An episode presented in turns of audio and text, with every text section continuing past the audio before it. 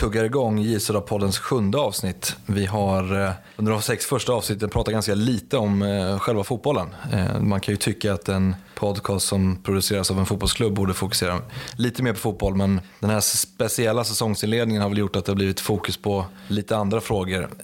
Men det tänker vi råda bot på. Vi träffar idag vår huvudtränare Andreas Brännström som kommer få prata fotboll, svara på lite frågor och eh, ja, vi kanske kommer fram till lite, lite andra spännande grejer också. Vi kör igång.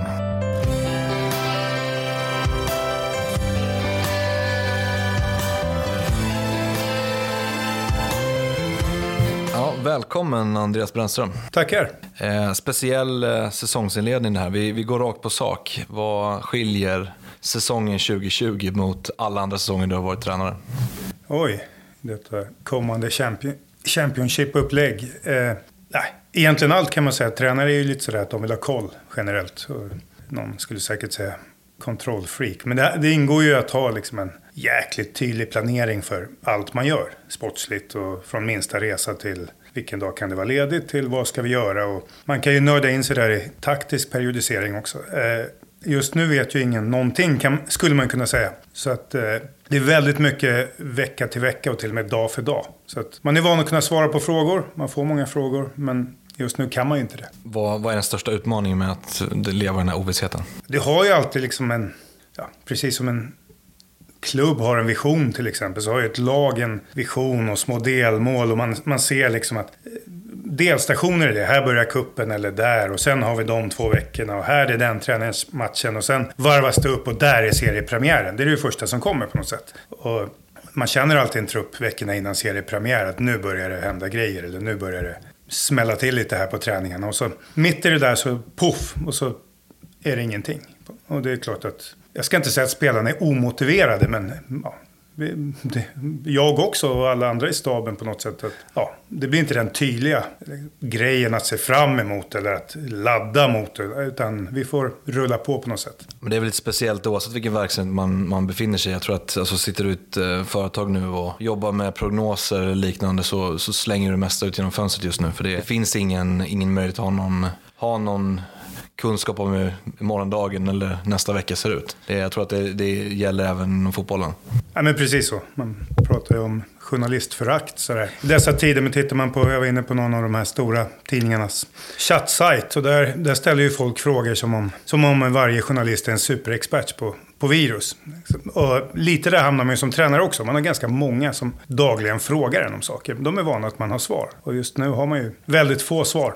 Jag tror det gäller oss, det gäller nog samtliga som är i klubben. Att man, man får rätt mycket frågor från folk som, alltså det finns ju många som vill att det här ska komma igång. Så att de går gärna till, eller kommer gärna till oss och vill ha svar. Men jag menar, vi, vi har en utgångspunkt och det är att vi försöker vara igång i, början av juni. Sen allt annat, det får, det får man ta när det kommer. Känner ni lite så också eller? Exakt så. Det, det, finns ju en mängd olika scenarion. Liksom hela vägen till att, ja, det värsta tänkte jag säga. Men, men eh, det som du säger, någon, det finns någon preliminär plan eller förhoppning om att starta i början av juni. Och då, ja, då måste vi förhålla oss till det.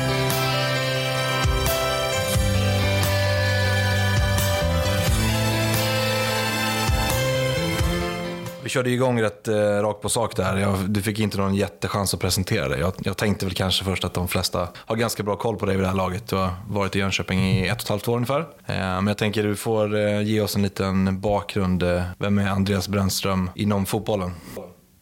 Inom fotbollen? Jag är ju från Stockholm från början. En förort, Jakobsberg, Söderhöjden. Eh, ehm, Spelade fotboll tidigt i Brommapojkarna så är jag väl en sån här klassisk Brommapojkarna-produkt med lite pojk och juniorlandskamper och sådär som var och varannan en, en där tycker man har gått igenom. Eh, spelat i A-laget där också. Eh, spelat i Sirius. Spelat i Enköping på gamla fina tiden tänkte jag säga, men ganska bra gäng då. Eh, jag vill ju inte säga det här, jag skadar mig rätt allvarligt, för det säger ju alla, att annars hade de blivit proffs. Eh, men hälsenan gick av i alla fall tidigt, när jag var 21. Och det gick väl några få år, och jag fattar liksom att jag... Jag tränar aldrig ordentligt. Jag bara rehabbar och spelar match. Så jag tränar aldrig för att bli bättre. Eh, så att valet var ju då att lägga av i sådär 23 års ålder eller något. Men samtidigt, fotboll är kul, omklädningsrummet är kul och det blev liksom tankar på andra saker. Till exempel att hjälpa till lite med någon juniorträning eller så. så att officiellt spelade jag till jag var 30, men jag var nog tränare i huvudet långt innan det. Jag åkte med reservlaget och coachade dem. Och jag höll i juniorträning. Och när A-lagstränaren var, var på utbildning så höll jag A-lagsträningen också. Trots att jag officiellt spelade där. Så jag tjuvstartade i några år och sen runt 30 där så ja, gick jag över till att bara vara tränare kan man säga. Jobbat egentligen på alla nivåer. På juniornivå, på U21-nivå. Eh, haft fotbollsklasser i skola både från sexan och nian och sexan till nian och gymnasie. Och eh, ja, haft senior, seniorer i olika serier. Så att eh, Sirius och Dalkurd är väl de klubbar jag varit längst i innan jag kom hit kan man väl säga. Är det så? Är Branpojkarna moderklubben eller? Ja, alltså vi hade ett... Det är svårt att säga. Vi hade ett kvartersgäng kan man säga som hette Söderhöjden Vasa. Eh, lite sådär, de i klassen. Så anmälde vi oss till någon serie, eller vi, någon farsa. Lila kläder hade vi. Så, eh, så jag var där något år sådär och ja, man, man lirade match ungefär och, ja, med samma grabbar man lirade på skolgården. Men väldigt tidigt var jag i BP så att i princip var det mina första organiserade träningar. Jag tänkte att vi hade det gemensamt för jag, min moderklubb, moderklubb är Branpojkarna. Så det, ja, jag, har ju ingen, jag har ju ingen, eh, jag har ingen skada att skylla på. Jag blev varit dålig ändå. Men eh, i alla fall någon, någon, eh, någon parallell där. Jag, jag vill faktiskt minnas, jag, jag sa det till dig innan, man har ju sådär, man måste ju få in någon form av anekdot i en podd när man sitter och pratar. Jag, jag vill minnas att du eh, spelade i BP's A-lag 93. Mötte ja. Malmö i Svenska Cupen, kan det stämma? Mm, det var, ska vi se, ja, någonstans där. Då har jag nämligen varit bollkalle åt dig. Det är ändå merit från min sida. Det är en bra, ja, ja precis. Det är ändå, men det är ändå en bra anekdot. Inte så dåligt alls. ja, det var ungefär där min, min fotbollskarriär toppade, så det kanske var din också. Ja, det kan ha varit det, nu när du säger det.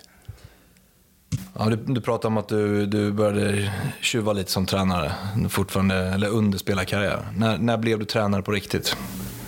Ja, jag var ju då, spelade inom situationstecken i Sirius. Jag var ju närmare idrottsinvalid så jag spelade aldrig match till, till slut heller. Jag vet inte vad jag fyllde för funktion riktigt, men just det de här. Jag körde någon juniorträning, åkte med reservlaget, var med. Eh, sen, eh, ja, jag började gå kurser då, flera år innan. Så att jag väntade på att få komma in på, ja, advanced hette det då, alltså det tredje steget kan man säga. Eh, kom in där samtidigt som jag slutade. Eh, och egentligen kan man säga så här, min sista match. Eh, tanken var då att jag skulle träna Sirius juniorlag. Och Sirius var division 1-lag då. Eh, och sen min sista match, det var ju en kvalmatch upp till superettan. Så att eh, jag hade inte lirat på flera månader, men eh, sköt in spruta och gjorde det där kvalet på något sätt. Och så vann vi det. Och det i sin tur gjorde ju, det var inte riktigt tanken, men det gjorde ju att vi gick upp i superettan och därmed blev en tipselitklubb. Så att jag hastigt och lustigt var Tipselit tränare i Sirius. Eh, jobbade med det några år. Vi hade ett sånt där samarbetsavtal med en division 4-klubb där unga spelare, lite som Tenhult här. Så att unga spelare skulle spela A-lagsfotboll, så jag coachade egentligen först junior, sen hade jag U21 och division 4-laget. Eh, efter ett och ett halvt år fick tränaren sparken i Superettan. Eh, så jag tog över på sommaren. Låg sist. Eh, gjorde en höst där. Eh, vi klarade oss kvar, jättebra höst faktiskt. Eh, sen året efter anställde man en ny tränare och jag återgick egentligen till att vara U21 och lite behjälplig. Eh, man åkte ur superettan och ja, blev ett division 1-lag igen och då blev jag huvudtränare i två år. Bland annat i det bagaget finns ju Bland annat en tung kvalförlust mot Jönköping Södra. Ja, 2010 va? Jag minns att vi har pratat om det ganska många gånger. Det var en, det är en match som i historieböckerna ser ganska komfortabel ut. 4-0 över två matcher, men det var lite nervöst. Lite mer nervöst än vad, än vad de siffrorna viskar. Och jag har för mig att var, ni var med rätt länge, både, både hemma och eh, borta i Jönköping. Ja, alltså jag kommer ihåg alla fotbollsmatcher i princip. Så jag Folk tror att man är konstig, eller det är man ju. Men eh, vi förlorade hemma, en back som halkade faktiskt med 1-0. Men det, det, levde ju i högsta grad. Och faktum är att det stod 0-0 här till 81 minuten. Så det var ju nerv i åtminstone 171 minuter av de där 180. Eh, sen gjorde Jönköping 1-0. Vi forcerade såklart. Eh, eh, och släppte två snabba i slutet. Lite mindre lustig grej för oss där var ju att, att eh, något lag drogs ur Superettan året efter. Och då tog man bästa förloraren i kvalet, gick upp. Och då var det Kviding som var med i sin kval i sitt kval ungefär 10 minuter. De var aldrig nära ens. Men i, vår försening kostade oss en superettaplats i förlängningen. Ja, det är tungt.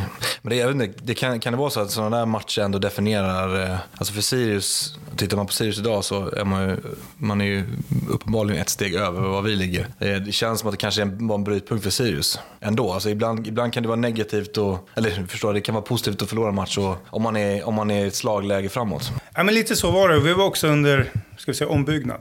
Alltså jag, lätt att sitta här och säga, men jag tror inte att vi var mogna att gå upp då. Alltså, vi hankade oss fram i serien, dålig vår, men var rätt svårslagna. Alltså, bra lägstanivå.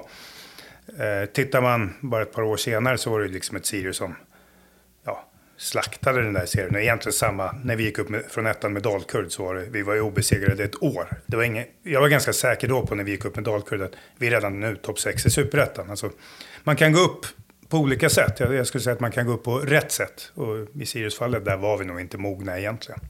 Jag har en liten parallell till, J Södra. Vi, eh, Olle Nordin kom ju in 2002 och vann, vann, man vann ju serien redan 2003 vill jag minnas. Eh, och ganska oväntat skulle jag säga. Så man, man tampades ju med Husqvarna och Tord i toppen av tvåan och så helt plötsligt är man i ett kval. Kanske något år före man har, har räknat med och sen så ja, och möter man Brage i en kvalmatch och 0-0 ja, första matchen i paus.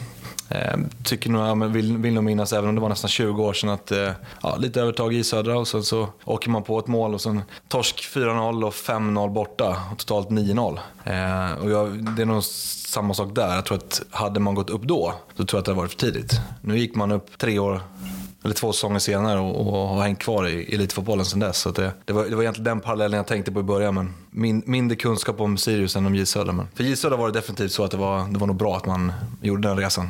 Ja, men det är ganska vanligt. Alltså att, står du där i en kvalmatch så är det klart du vill vinna.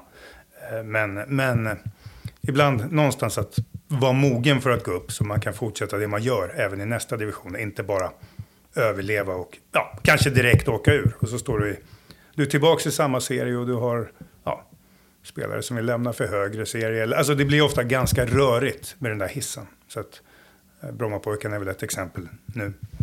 Men det är egentligen väl samma saker som vi jobbar med dagligen. Alltså vi, man pratar ju ständigt om det här med att vara redo när man väl går upp. Och det där är ju en sån här klassisk eh, utmaning som alla pratar om. Eh, men vad innebär det egentligen att vara redo? Vad är, om, om du tar Jönköping Södra 2020, vad, är liksom, vad behöver vi göra för att vara redo för att spela Allsvenskan inom två år? Alltså man, om man pratar generellt sådär så att, okej, okay, säg nu att en klubb går upp. Och helt plötsligt måste du börja ändra jättemånga saker. Ja, vi har tränat så här i ett, två år. Men nu, ja, nu är vi en högre serie. Då kan inte vi spela så här. Vi kan inte göra det här. Vi måste börja träna ja, till exempel mycket mer eller helt annorlunda om vi då ser det rent ja, fotbollsmässiga. Och, ja, I nästa steg kanske organisation eller andra saker. Men om jag pratar det fotbollsmässiga. Så det vi har pratat om i ett, två år, det är inte tillräckligt bra för att vi ska kunna syssla med det i nästa serie. Ibland så är det då bättre, ja, sett historiskt i alla fall, så har man ofta sett det så. Det har sett ut så att ja, när man liksom är klar, man har, man har på sitt sätt växt ur en serie ganska naturligt, så blir det ofta ganska bra i nästa serie också.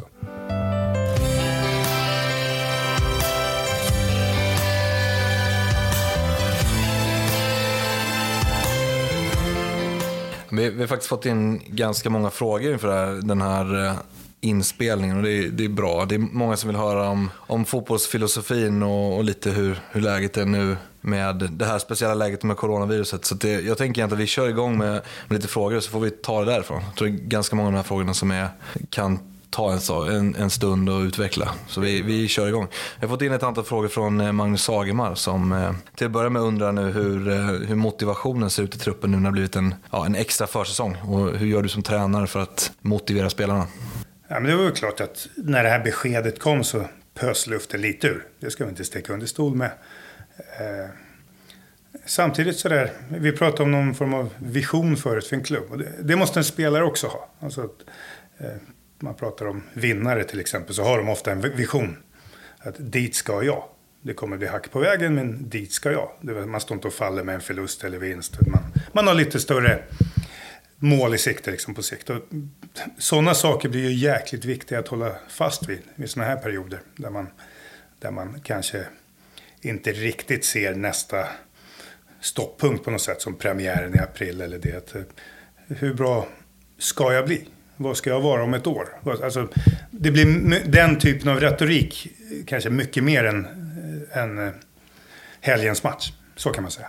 Kan man, när man kommer närmare säsong så kanske det blir mer fokus på det som komma skall? Ja, du behöver sällan stå och driva folk inför en premiär eller i omklädningsrummet och säga kämpa grabbar inför en premiär eller, eller sådär. Utan det ger sig själv liksom. Man får ju gratis motivation. Sen unga, unga människor får ju ofta motivation från en massa olika saker. Eh, men, men här får man kanske hjälpa dem att se det längre perspektivet. Mm. Ja, men det låter klokt. Vad, gå vidare på Magnus fråga här. Har, har ni planerat någon teambuilding-aktivitet för att stärka truppen ytterligare? Ja, alltså. Nu vänder vi ju på kronor. Alltså vi måste ju ta ett ekonomiskt ansvar eftersom väldigt få vet var det här tar vägen och hur länge det är så. Så att man får också vara försiktig. Att vi kan inte boka in en rolig grej som kostar på något sätt. Eh, hur mycket som helst. Men, men vi har lite saker eh, i pipelinen och dessutom har vi, vi införde lite förra året faktiskt innan sommaren där och körde över sommaren månadens aktivitet. Väldigt simpel grej. En, fyra och fyra är ansvariga för en månad var. Eh, där de får planera en aktivitet, dra med de andra och göra saker. Det var allt från beachvolleyboll till de fick prova på att segla. Eh, såg rätt kul ut kan jag säga två och två i sina jollar och även en större båt. Och, ja, de var ganska fyndiga grabbarna och liksom gick in för det. Så att, eh, den första aktiviteten blir nu, jag vet inte vad det är än, men i april. Men det är, det är spelarna som anordnar själva då eller? Ja, det var ett initiativ från mig då att nu gör vi så här för att ni själva ska vara med och driva lite det här, det, teambuildingen. Men nu kom de själva spelare och sa att nu är det dags att dra igång det där. Det där var bra. Så att nu är det deras initiativ egentligen. Mm, ja, men det, låter, det låter bra. Det låter bra. Eh, vad, vi går vidare. Eh, fråga nummer tre från Magnus. Hur ser du på truppens slagkraftighet i dagsläget? Eh, är ni där ni vill vara eller brister det på en del punkter? Och i så fall vad? Man är väl aldrig där som tränare, där man vill vara. Man kanske inte ska vara där man vill vara som tränare heller. Utan, eh, men tittar vi lite objektivt sådär så ja, alla vet ju att det skett en stor förändring. Tittar vi på årets upplaga så, vi satt faktiskt häromdagen, ledarteamet, och tittade lite över den. Vad är bakgrunden till den här, på den här truppen och sådär. Och, så tittar vi, hur många har gjort 30 matcher på elitnivå? Eh, och det är ju, 30 matcher är ju motsvarande en säsong. Sen finns det ju de som har slitit ihop de där 30 på tre säsonger och sådär. Men vi tog med en, säg Smail Suljevic som kanske gjorde det för väldigt länge sedan. Eh, och sen har du ju en Fidde som har gjort mycket, mycket mer. Men hur många har gjort 30 matcher på elitnivå? Det var 10 utespelare. Eh, övriga har gjort sina matcher i division 1, division 2, division 3. Så det är klart, det är en jäkla skillnad på truppen. Och då, om vi pratar om den här lägsta nivån. Det blir ju ett problem i början. Dels är det en ny grupp, så man ser inte samma saker, man har inte samma grund. Man kan inte bara sträcka upp en hand eller ge varandra en blick så förstår den andra vad man menar. Utan det är ju en process i sig. Dels har man inte spelat elitfotboll, man har otroligt svårt att liksom vecka ut och vecka in, eller dag ut och dag in, hålla den nivån, framförallt i början. Det är en ganska naturlig förändring. Så att, eh, jag vet inte om det var fullständigt svar på frågan, men det har ju såklart gett oss en del problem på försäsongen. Sen ska man kanske inte heller glömma att jag har slängt upp oss mot fyra av topp sex lagen i Sverige och de är egentligen tillräckligt bra för att köra över andra allsvenska lag också. Så lite orättvis kanske jag har varit mot grabbarna i den planeringen. Om man tittar på de matcher som vi har spelat, hur, hur, har, hur har matchat laget? Ja, det kan ju tyckas lite märkligt. Eh, jag skulle säga att det, eh, jag har aldrig roterat så mycket på en försäsong. Någonsin. Alla spelare i princip har spelat både cup och träningsmatcher och mycket speltid mot det blir lite konstigt om vi möter Norrköping och vi är de som roterar laget. Men så har det ju varit. Eh, men det fanns en tanke med det och det är ju att när vi var så många nya så måste man på något sätt ge alla en, jag vet inte om man ska kalla det ge alla en chans. Du har chansen varje dag, du tränar, vi ser dig. Så det är ingen överraskning men en möjlighet på något sätt att spela ihop med de andra. Uppleva lite motgång eller framgång och på något sätt ja, komma in i det så fort som möjligt. Mm. I det perspektivet kanske är bra att ha lite längre försäsong också. Ja, men, alltså, ta ett Degerfors som har otrolig kontinuitet, eller Brage. Liksom. Det är ett par nyförvärv in för att spetsa gruppen. Det är klart att de är klara lite tidigare än oss. Så att, eh, sen vet vi ju, sett av förra året, att seriestarten avgör inte allt. Eh, men ja, jag tror ingen är glad över att det står still. Men, men det finns kanske de som förlorar ännu mer på det fotbollsmässigt. Mm. Vi går in på Magnus sista fråga. Den, den är lite, ja, det är en tuffare fråga. Mm. Eh, men vi, vi kör på. Det finns inga frågor som är, som är för farliga för att ställa. Tycker inte jag i alla fall. Eh, han skriver så här Magnus. Eh, efter att ha tittat på de senaste träningsmatcherna är min amatöranalys att det är svårt att skapa chanser framåt. Och det känns som att det inte kuggar i ordentligt i speluppbyggnaden. Eh, sen när motståndaren kommer in i vår box känns det som en hönsgård. Vad säger du om dessa reflektioner? Hönsgård, det gamla sköna ordet. Nej, men jag måste ge Magnus lite rätt. Eh, även om jag sa det att vi möter ju rätt bra lag. Vi, det är lätt att klumpa ihop alla matcher, men till exempel Malmö tycker jag vi gör det rätt så bra. Vi gör tre misstag. De gör mål på alla i princip. De har någon chans till i andra halvlek. Så det var mer än... De hade några klassspelare som, som straffade oss varje gång vi gjorde misstag. Det var en, det var en läxa. Liksom. Eh, men eh, vi har haft matcher där vi hade en lite rörig start förra året med lite långtidsskador och ny backlinje. Men tittar man på de spelarna som kanske var närmast eget mål efter det, när vi fick kontinuitet, så var det Tom Sive, det var Krona, det var Jeppe, det var Fredrik Fendrich. Eh, alla de har en medelålder på över, ja det blir en medelålder över 30. Eh, vi var otroligt tydliga där med vissa regler. Det här gäller i och kring egen box. Och så gjorde de det liksom match efter match ihop varje gång. Och de, blev det fel någon gång så behövde man knappt prata om det. De sträckte upp handen för ja, de fyra visste vad som blev fel och varför det blev fel. Så gick man vidare. Och de visste, de kunde analysera varför det var bra för att nu gjorde vi det här så många gånger. Och det, apropå det här hönsgård så skickar in ett nytt gäng där. Och dessutom spelar de knappt tre matcher i rad utan det står nya där varje gång. Så att, eh, det gäller att sätta en del regler och där har inte vi varit riktigt. Så det kan vi säga. Apropå det offensiva spelare hänger ihop mycket med defensiven också. Har du till exempel ett pressspel som är bra eller en återövring som är bra så kanske du får anfalla 40 meter eller 30 från motståndarens mål ibland. Och där har vi inte, ska vi använda det ordet då, kuggat i. Vilket gör att du ofta du får börja anfallen väldigt långt från motståndarens mål och med många spelare emellan. Och då behöver du vara jäkligt bra. Så det har lite med vår defensiv att göra, vår offensiv. Ja, men det blir, det blir kul att se matcherna framöver. Vi har, vi finns ju en, eh, det har gått rätt snabbt här nu, men det är, en ny försäsong har ju skapats på tränings, eller form av träningsmatcher. Eh, vi kommer möta, eh, som det ser ut nu i alla fall, vi vet ju inte, saker kan ju hända med kort varsel nu. Men till att börja med två division 1-lag på hemmaplan. Eh, vi behöver inte gå in på detalj vilka vi möter, för vi har inte gått ut med det offentligt än. Eh, men två division 1-lag till att börja med, sen har vi, eh, har vi två superettalag, eller tre superettalag under maj månad, plus ett allsvenskt lag på hemmaplan. Lite annorlunda mot, eh, mot den matchning vi haft eh, tidigare. Ja, det blir lite intressant. Dels att se, som du säger, kan vi vara lite mer med i matcherna mot det som ska vara mer jämbördigt motstånd. Och sen sett, ja, du nämnde ett allsvenskt lag här i, liksom, när det börjar närma sig serie. Eh, vad har hänt på de här två månaderna? Har vi tagit lite steg? Då kan vi liksom börja jämföra. Att, har det hänt någonting med den här gruppen? Mm. Men då låter vi, vi låter Magnus han får återkomma i slutet av maj. Får vi se om vi förhoppningsvis ser lite annorlunda ut. Ja, nästa frågeställare är ju, han är ju en liten J legendar skulle jag säga. Leif Minuten Gustafsson. Han, har, han skriver själv att han har, han har gjort 35 år i, i speakerbås och eh, i matchsekreterarhytten. Så det, jag tror inte det, det finns nog få som inte vet vem, vem minuten är. Eh, han har ställt eh, ett antal frågor, så no, några har vi faktiskt varit inne på. Så vi, vi blandar och ger lite här bland, bland frågorna han har skrivit. Eh, vi kan väl börja med att ställa en fråga som handlar om eh, ja, matcherna och hur, var tränaren befinner sig på matcherna. Han, skri, han skriver ju själv att han har, han har varit suttit i speakerhytten och sekretariatet i, i många år och han tycker att det, är, det är arenans bästa utsikt. Eh, varför sitter inte tränare på, på eh, läktaren under matcherna? Det har blivit vanligare de sista åren bara. Eh, England var väl tidiga att ha någon som med telefonkontakt i bänk. Och, eh, mycket vanligare nu.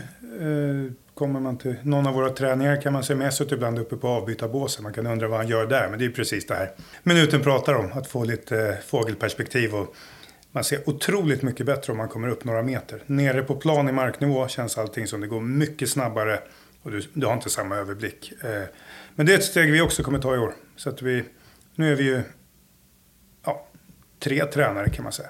Och då, då kommer en sitta där uppe på läktaren och ge lite annan information. Jag kan väl tillägga också, det har ju varit tillåtet att ha en tränare på läktaren men inte, och kunna gå fram och tillbaka. Men du har inte fått ta telefonkontakt. Och den delen har man faktiskt förändrat sedan två år tillbaka. Så att man kan ju kommunicera med någon på läktaren numera. Precis, och då ges det ju möjligheter på ett annat sätt än tidigare. Att, uh, det är svårt att klättra upp och ner på Stadsparksvallen. Liksom. Men nu, nu kan man ju ringa. Så att... Jag tror att det kanske har skett lite tidigare också. Jo. Sett en del officiellt sådär, men ja. Eh, vi går vidare. Eh, minuten har skrivit lite om, eh, Eh, ska vi se, när, när vi kommer igång i säsongen här. Om vi nu ponerar att vi är igång i juni som vi, vi tror och eh, hoppas, ehm, så lär det ju bli ganska tätt mellan matcher. Ehm, vi skulle tippa på att det blir veckor med kanske tre matcher på sju dagar. Ehm, och då är frågan liksom, hur klarar spelarna det fysiskt? Det är en bra fråga, men, men han är inne på någonting där. Att det blir en, man kan vinna serier till exempel på olika sätt. En hög lägsta nivå eller en otrolig högsta nivå. Eller, men någonting som blir jäkligt viktigt i år är ju liksom att i princip bli bäst på återhämtning. Då pratar man ju ofta fysiskt, men det är även mentalt. Att liksom gå vidare mentalt efter vinst som förlust. Eller, men också, så det blir jätteviktigt att vara otroligt noga med det fysiska. Alltså hur äter jag, hur sover jag? Samtidigt, dagens fotbollsspelare, de har ju drömmar. Framförallt de yngre. De vill ju till miljöer där det i princip spelas ofta. Så att på ett sätt får de ju världens chans att göra någonting som, testa någonting som som de aldrig kommer åt i Sverige. Och det gäller tränare också. Hur planerar man det här? Hur gör man det här? För det är ingen av oss heller som har jobbat på det sättet. Liksom. Jag var i Championship här och hälsade på lite i december. Och då, det var lite grann på grund av det faktiskt. Alltså hur jobbar de? De kan ju aldrig träna ordentligt. Så det blir jäkligt intressant om man ser hur det... Om man väljer att se det så att vi får testa något helt nytt. Om jag slänger in en fråga i, som, som lite taktar i det där.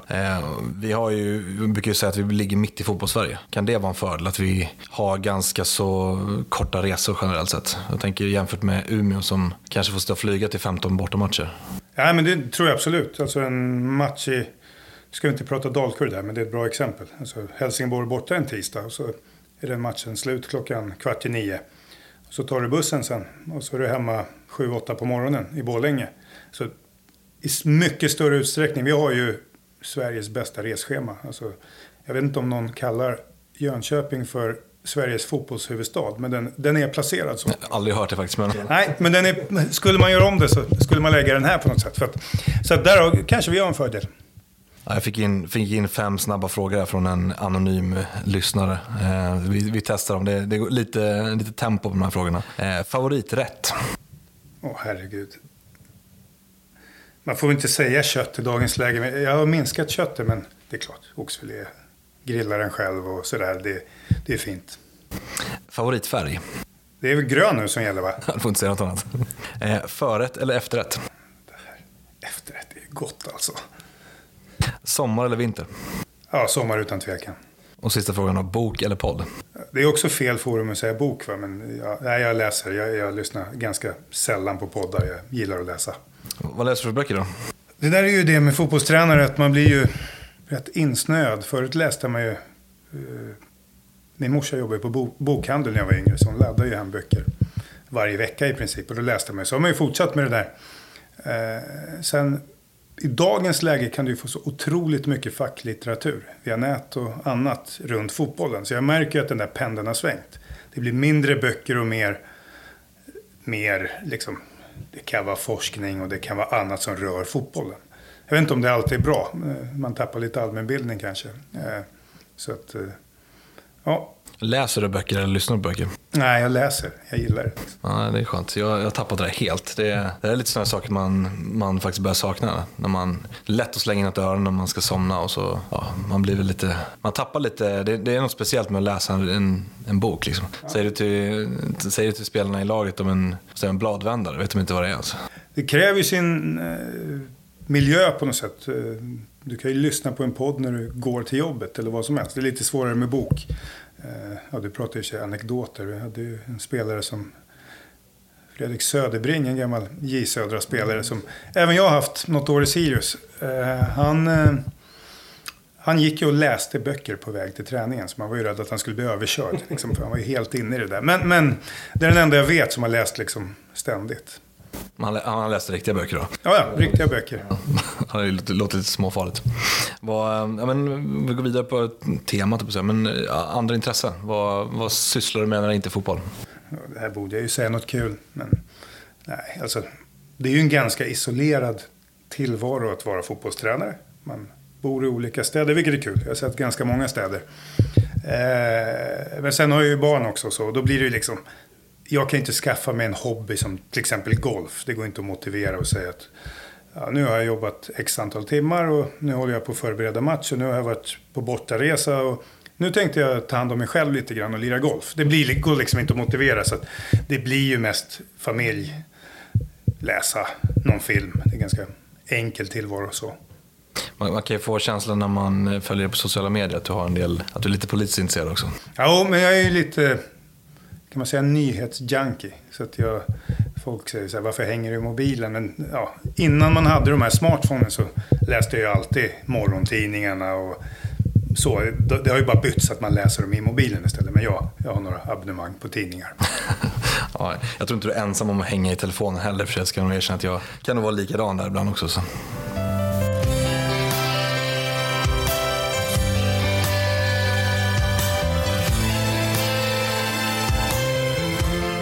Tänkte vi skulle försöka runda av här lite nu, men jag tänkte vi, vi jag ställer en sista fråga och det, det handlar väl e- egentligen om det som vi alla tänker på just nu. Alltså hur, hur mycket saknar man, eh, vi som håller på med elitidrott, hur mycket saknar man att tävla?